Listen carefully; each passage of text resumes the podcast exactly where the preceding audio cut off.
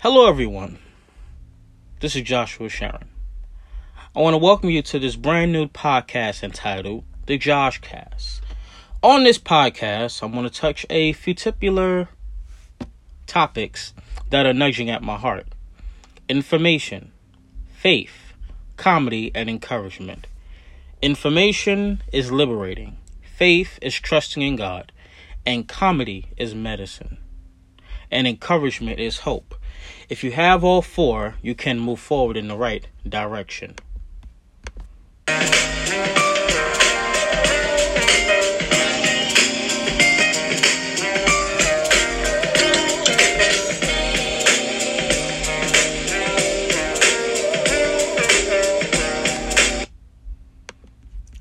So, for today's episode, I want to talk about Black Banks Matter. I remember I did a podcast episode a little while back called Black Dollars Matter, and I would love for, for everyone to go back and listen to that podcast. It would definitely uh, give you some advice on how to use your money wisely, how to save, how to, you know, invest, how to, you know, make sure that your credit is well, and how to save for retirement. So I definitely want to, you know, you to listen to that. So I want to start off with a quote by Dr. Martin Luther King. Uh, he once said that all too often, when there is mass unemployment in the black community, it is referred to as a social problem. And when there is mass unemployment in the white community, it is referred to as depression. The fact is that the Negro faces a little depression all over the U.S. Today, across every socio-economic level, blacks have less wealth than whites. Over a third of black families have either negative wealth or no assets at all. The 2008 financial crisis devoured more than half the wealth of the black community, proving once again that when Wall Street catches a cold, Harlem gets pneumonia to the extent that media and politicians focus on the racial divide. It is through its most urgent and features such as police shootings, burning cities, white supremacists, violence, and crime. Underneath it all is a deep and growing financial line between black and white. As I was studying and trying to prepare for today, uh, book that I came across is called The Color of Money Black Banks. This book tells the story of how the wealth gap was created, maintained, and put into action. To tell the story, this book lifts the hood on the engines of the black community that's used to fight this gap for generations black banks. Blanks, banks are the drivers of wealth creation for any society. Banking policy is tied up with policies, and power. Yet scholars have all but ignored the black banking industry unique role in black wealth development. What this history reveals that is that black and white Americans have had a separate and unequal system of banking and credit. For over a century, black communities have been urged by black and white leaders to rely on these segregated black banks in order to reach individual and community prosperity. What comes into focus as we study is that these banks over time is a tangible barrier to prosperity presented by segregation, racism, and government credit policy. The effect of these forces on black banks demonstrate that successful banking and wealth accumulation would remain exclusive in a segregated economy. Housing segregation, racism, and Jim Crow credit policies create an economic trap for black communities and their banks. Black banking has been a response to racial inequality. Virtually nothing has been put in place to close the wealth gap.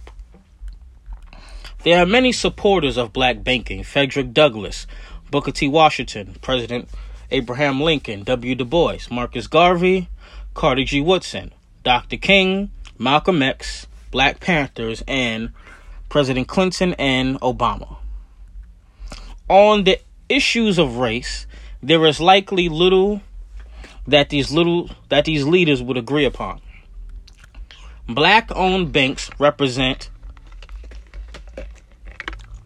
something different to each of them.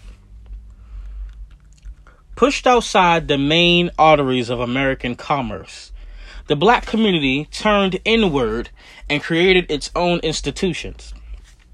The first black banks were formed less than a decade after slavery had ended, in the hostile climate of racism and Jim Crow segregation.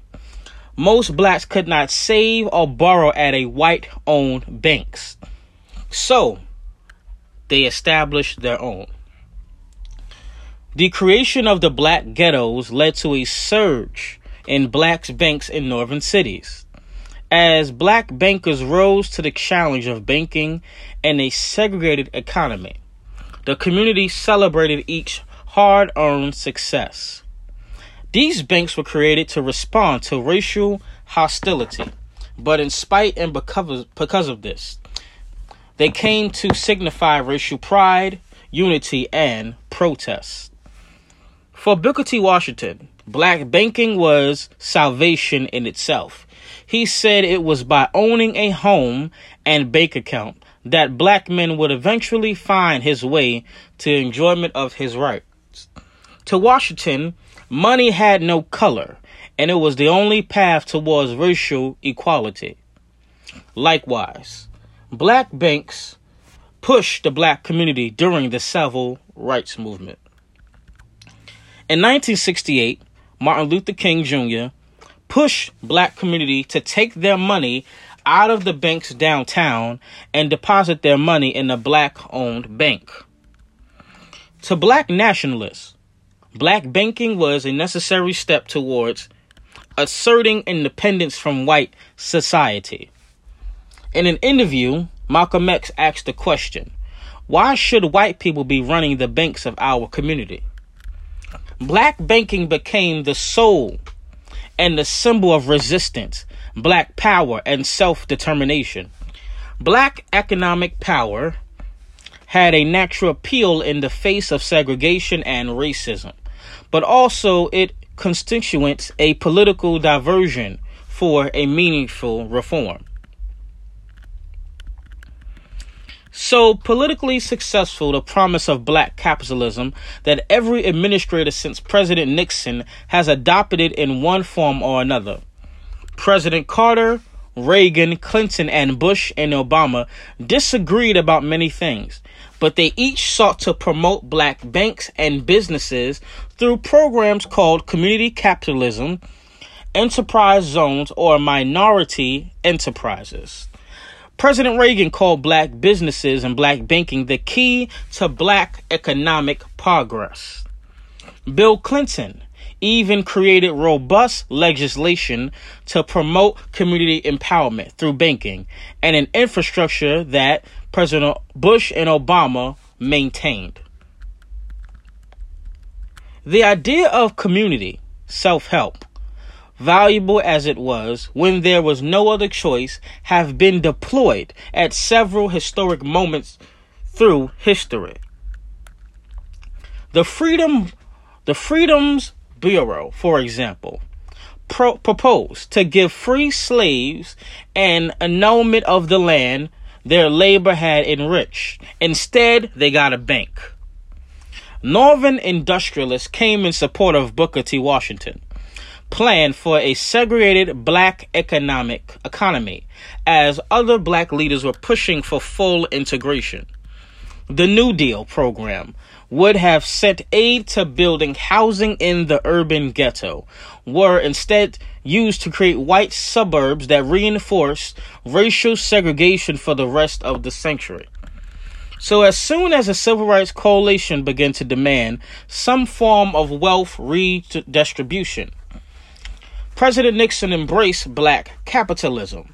Support for black banking and capitalism have built a policy band aid solution, a decoy response to the fundamental challenge of overcoming America's legacy of slavery. The theory of black banking is rooted in the fundamental tenet of banking policy in America. Thomas Jefferson believed that banks should be small and local as it opposed Alexander Hamilton's vision of large and national banks.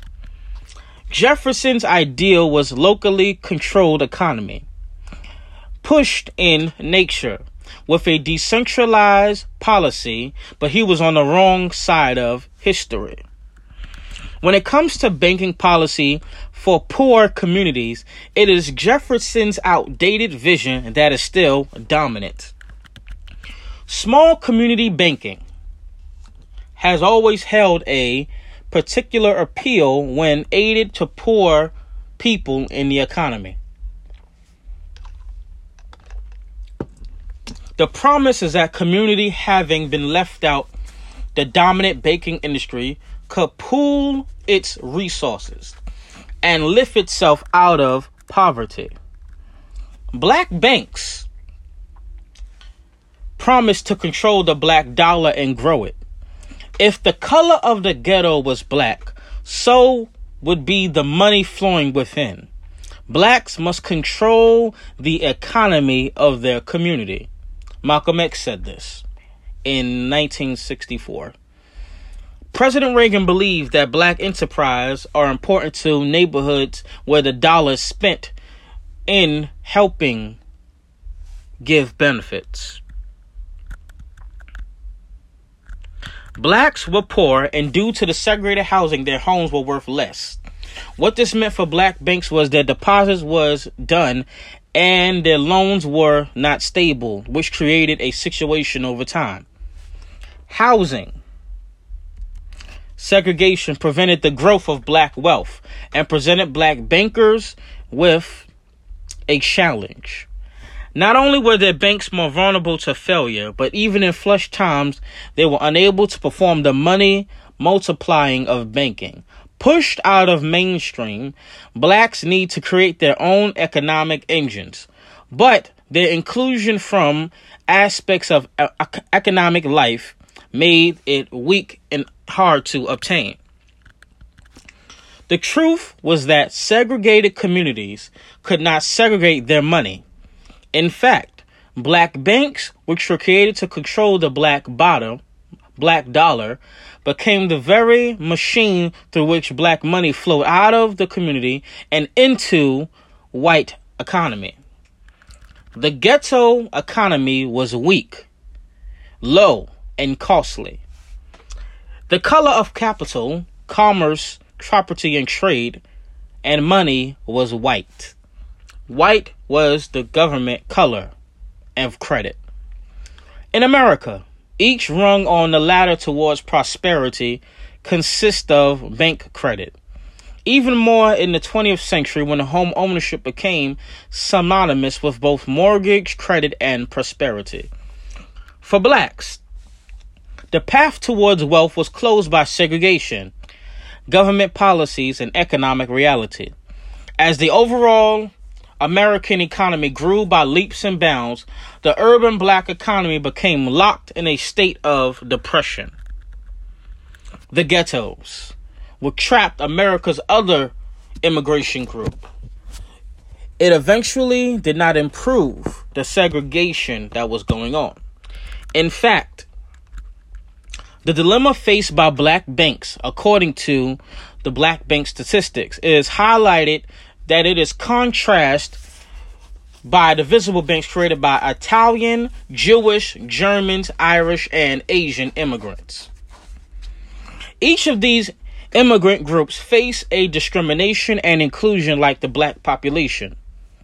But the key difference was that none of them was systemically largely segregated to certain communities. Many immigrants eventually left their overcrowded ghettos and settled in suburbs, suburbs, where through violence, zoning restrictions, and racial covenants, blacks were barred. This path is illustrated by the fact of home loans and banks established by various immigrant groups. One instructive example is the Bank of Italy, which formed in San Francisco to serve Italian immigrants who could not get loans from mainstream banks. Eventually, the Bank of Italy grew and merged into U.S. mainstream banking system, just as Italian immigrants into American society. What was formerly the Bank of Italy is now the Bank of America largest and one of the most profitable banks in the country. The success of Immigrant Bank should not be misinterpreted. It was not a self help and community support that allowed them to finance themselves out of the ghetto. They left the ghetto first. And they did not only be accepted as white, but not through segregation through their money. The bash, the books, the bootstraps that they were given were government guaranteed loans, which black people were excluded. Doubtless, many immigrants worked hard to achieve American dream of homeownership, but so did so too did the whites and blacks. The black ghetto and the white suburb were created by a heavy state intervention. A government credit is propelled the growth of American economy and regulated the ghetto economy to a permanently infrastructure position. The government created a credit appraisal, did not cross the red lines that policy drew around the ghetto. And within the color line, a separate and unequal economy took root. If free market capitalism is understood by allowing the laws of supply and demand to operate without state intervention, then the black ghetto were enraged in capitalism. There has always been an attempt at justifying and explaining wealth in the United States. The economic oppression of slavery was justified in 18th century by corrupt version of dogma that white race had divine subject over blacks.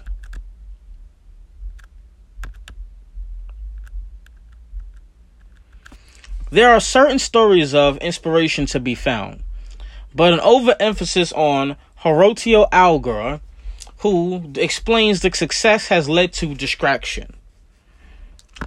This is a story of economics, pol- politics, laws that sowed the seeds of injustice into the soil of American economy. The weeds that grew from it did not need to be fed with racism. It used the materials available commerce, credit, money, and segregation to regenerate inequality. It is too simplistic to blame the racists or the loan sharks for the wealth gap.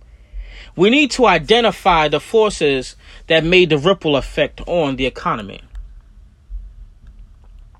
In 2016, as we are reading in this survey, in conjunction with the Black Lives Matter movement activists renowned a focus on black banking, yet the industry is in, in a distress. In June 2016, Mechanics and Farmers Bank of Durham, North Carolina, announced that it was shifting its focus from serving the black community to becoming a standard community bank. It hired its first non black director, changed its name to the Martin M- MNF, and announced it would start going after a broader customer base. To most baking industry observers, this change was not newsworthy. It was hardly even noticed. But the move might reflect the last gasp of a dying industry. Mechanics and Farmers Bank was the oldest and strongest black owned bank in the country. Since 1907, it has financed black churches, black homes, and black businesses. It survived the Great Depression, save, saving several black owned banks in the process. Almost for a century, the North Carolina Mutual Life Insurance Company was the largest black controlled business within the institution of the world. While the demise of black banks across the country may have been in a foregone conclusion. Their loss is significant because their institutions represented something more than vulnerable balance sheets. They are institutions the black community have relied on to achieve prosperity amid fossil economic whirlwinds and moving black wealth. Black banks are the engines of promise, prosperity in the black community. And it is inspecting them that we know about self reinforcing nature of black poverty. In fact, poverty is the sand destroying these engines. Notice the striking trend of black bank failures. A recent study linked to the epidemic to deep poverty of the black community. In other words, the very poverty that these banks have been trying to fight for generations is the main obstacle for their survival. But, for, but the poverty rut is perpetuated when communities lose across the banks. As a group, blacks are more unbanked than any other race, according to banking.com. As a group, 60% of black population is unbanked or underbanked, while only 20% of whites are in the same category. What this means is that blacks rely on fridge banks, leading to the debt trap. Blacks pay higher interest on mortgage and small loans. They pay more fees on basic services than whites and other people. All of this is due to and contribute to the wealth gap.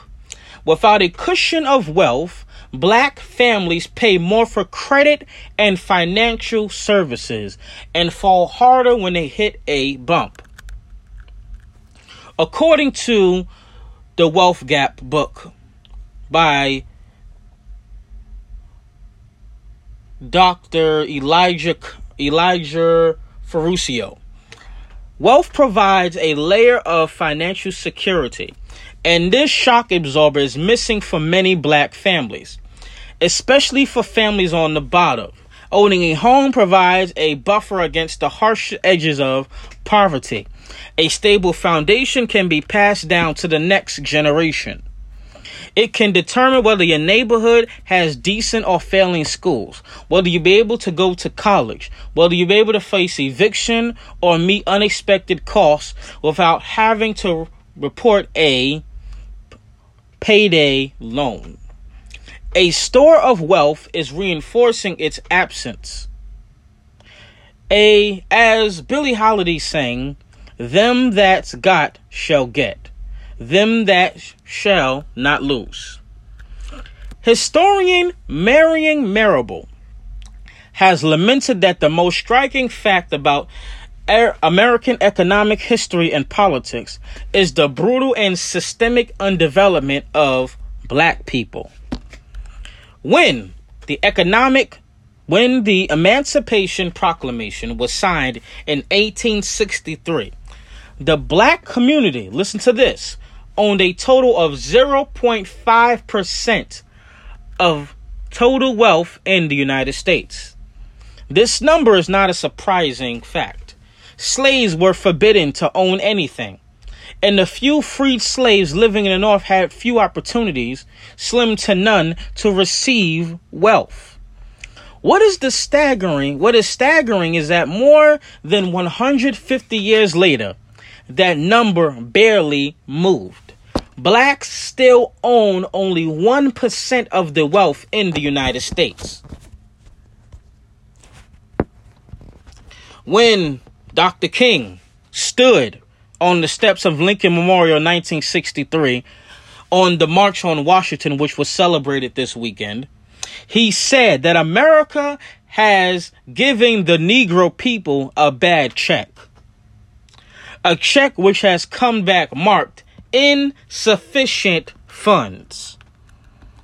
This bad check was in large the constant faith in promoting segregated black banking.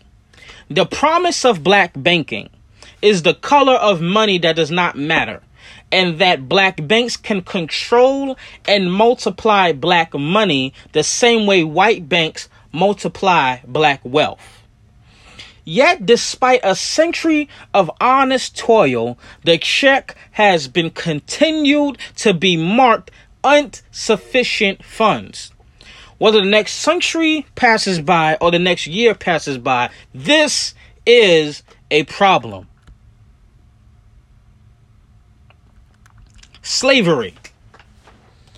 America's original sin. According to Dr. James Madison, created the foundation of modern American capitalism. It was slavery and the blood drawn with the lash that opened the arteries and the capital of commerce that led to U.S. economic dominance worldwide. According to him, he said the effects of the institutional of slavery on American commerce was 3.2 million slaves, which were worth 1.3 billion in market value. Slaves were also a valuable store of capital because they were liquidated assets that could be exchanged on markets easily than other forms of property. Slavery's bounty is cause many Americans to tolerate such a barbaric and disgusting institution. Growing international demand for cotton fueled growth of slavery and the legal political arms of the state maintained and protected it. Let's go deeper. More cotton led to more profits, which led to more demand for slaves, which led to more legislation supporting slavery, and then even crueler methods of oppression for more work for the slaves.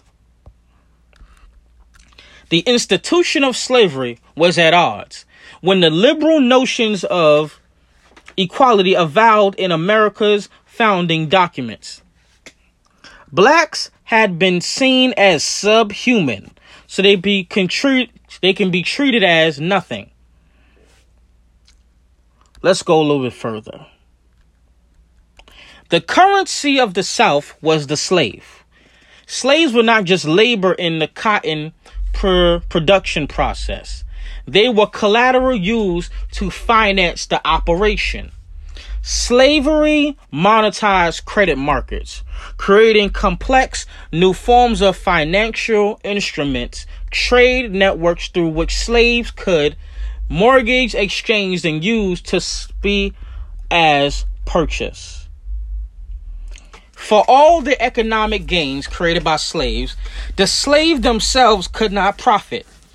During the years of institutionalized slavery in America, enslaved individuals could not participate in the economy as buyers and sellers.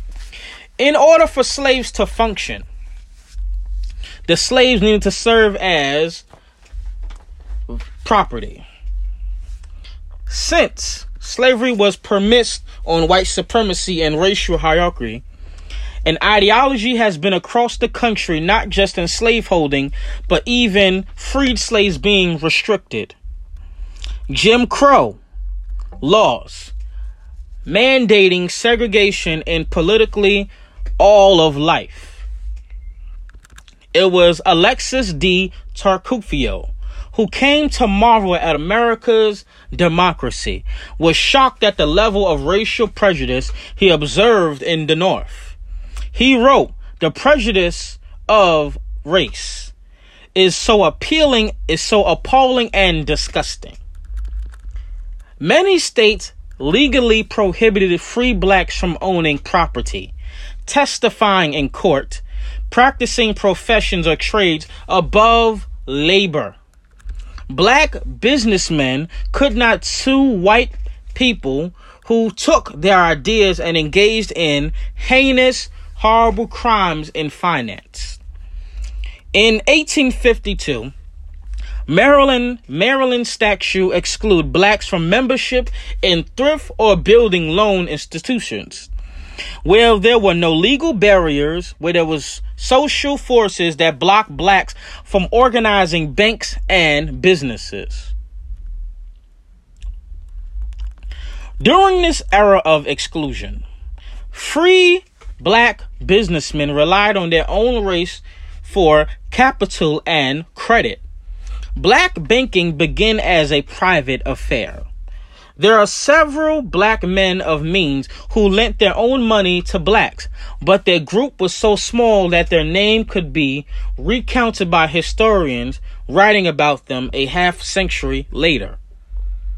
To the extent that there are many formal banking structures, they operated through philanthropic societies and churches.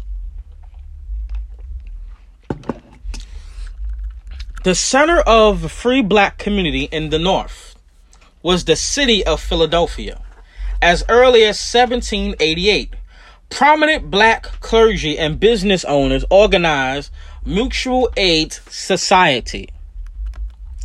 Mutual aid societies usually helps the black church, the center pillar of the community.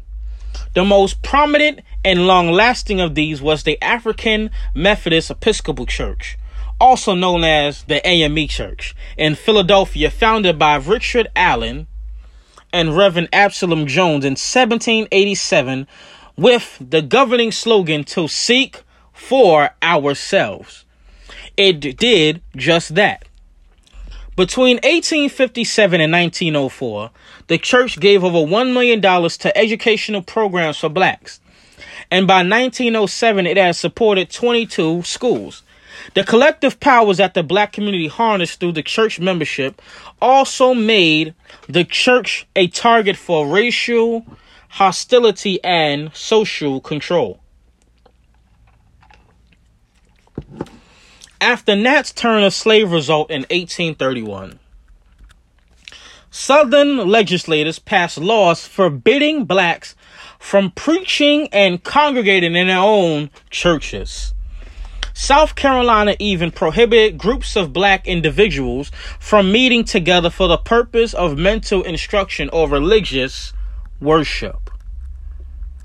By the mid to late 1800s, free blacks began to press against trade restrictions by forming a financial sphere to their own. In 1851, leading black businessmen and ministers gathered in New York City for the purpose of making plans for improving Negro economic status.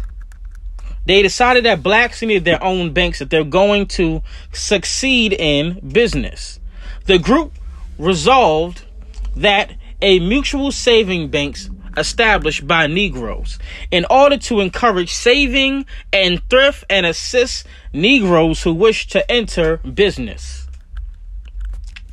A constant preoccupation amongst free northern blacks trying to operate businesses or buy property was an inability to secure any type of credit. Abraham Harris, a prominent black economist in the 1930s listed the barriers to black enterprise before civil war in the following order. Number one, the difficulty of obtaining capital and credit. Number two, low wages, competition for jobs, and immigration. Number three, mob violence. Number four, occupational restrictions.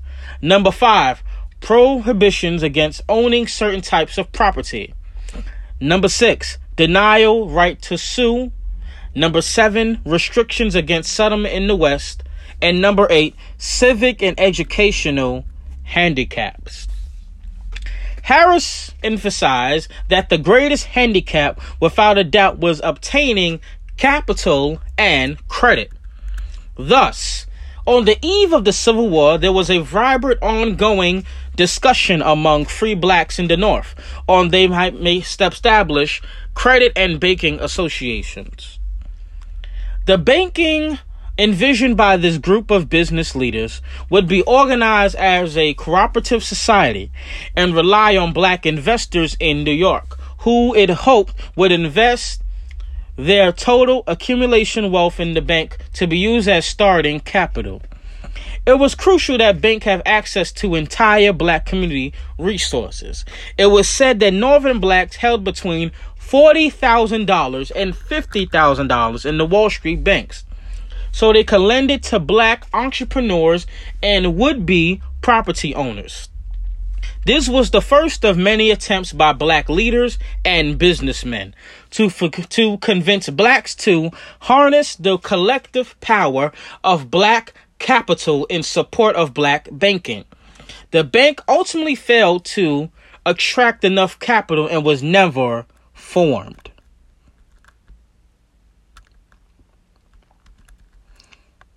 The black community knew that it needed banks if blacks were ever going to advance economically.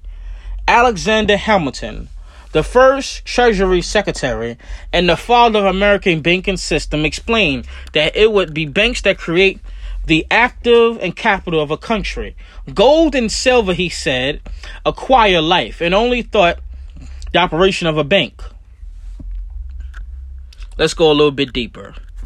Bank credit creates wealth, which is why the isolated free black community kept trying to create its own segregated banking system. Bank credit was needed to fight capital, but a bank could create could be created without capital. Hamilton told Congress that in 1790 that a bank is not a matter of private property but a political machine that can go well in the state. A healthy government needed a bank to survive, and strong banks relied on government support. In order to thrive, banks needed government charters, free and open access to enforcement of contact laws, and orderly maintenance of capital and credit markets. Black leaders continued to discuss the bank even as slavery question was being contested for slavery restricted. Now, black leaders stressed that the emancipation would have followed by the accumulation of wealth if the black community was ever to achieve political equality. Frederick Douglass remarked that the history of civilization come that no people can well rise to the high degree of mental or even more excellence without wealth. A people who tried will still try to get their own bank. Now, recently, we, I want to go another way now. The murders of George Floyd and Breonna Taylor was the straw that broke the camel's back. Now, if we are fighting for equality, the black dollar is very important within that within our community. Since the killing of George Floyd by police and now the shooting of Jacob Blake in Wisconsin now have gave protests against racial racial injustice and continues throughout the country. There have been calls within the black community to control the black dollar to black businesses, including black owned banks. While the number of black owned banks in the country has dwindled over the summer, OneUnited boasted bank, one United Bank boasted 50 million in new accounts in August. OneUnited encourages members to donate to the Black Lives Matter. Earlier this week, Broadway Federal Bank, a Los Angeles-based commercial lender founded in 1946, entered into an agreement to merge with another black-owned bank, City First Bank in Washington D.C. This is going to create the country's largest black controlled federal insured commercial lender and the first with assets more than $1 billion.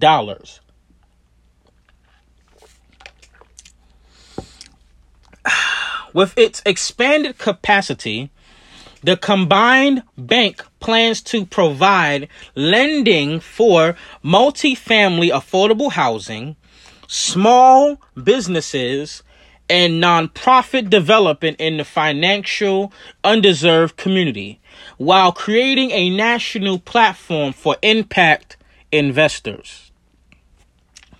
This is a renewed move for an institution that has been left to left behind. Through banking black, it has been since the Reconstruction as a way for African Americans to obtain financial shelter and build towards economic power. Government policies and systematic racism, which has tried to stop black American banks to survive and thrive. Now, Yet, black owned banks remain vulnerable. Where there are 14 black owned banks two decades ago, now there are just 21.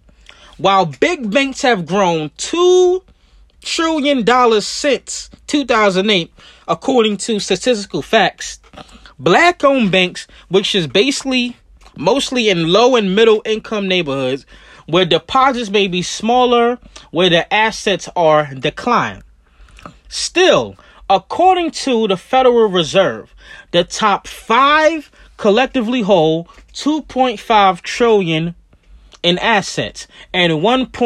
trillion in deposits. Today, black families in the United States hold about one tenth amount of wealth in, of black families. There is $17,155 of wealth for a black family but for a white family is $171,000 for a white family according to Brookings Institution to Statistics. The rate of black home ownership considered by many may be the strongest of indicator of wealth remains virtually unchanged since 1968. The typical black family has no wealth or more have more negative wealth. The black community must find a way to achieve wealth. Racism and capitalism has kept black America from finding its way to society's hierarchy of wealth, according to John Robinson, who is a professor at Washington University in St. Louis, Missouri. Over the years, number of largest banks have been cited and fined with lawsuits for racial discrimination in lending. According to 2011 Federal Deposit Insurance Study, black-owned banks have made about 67 of their mortgage loans to black borrowers compared to less than 1% which is not run by black banks.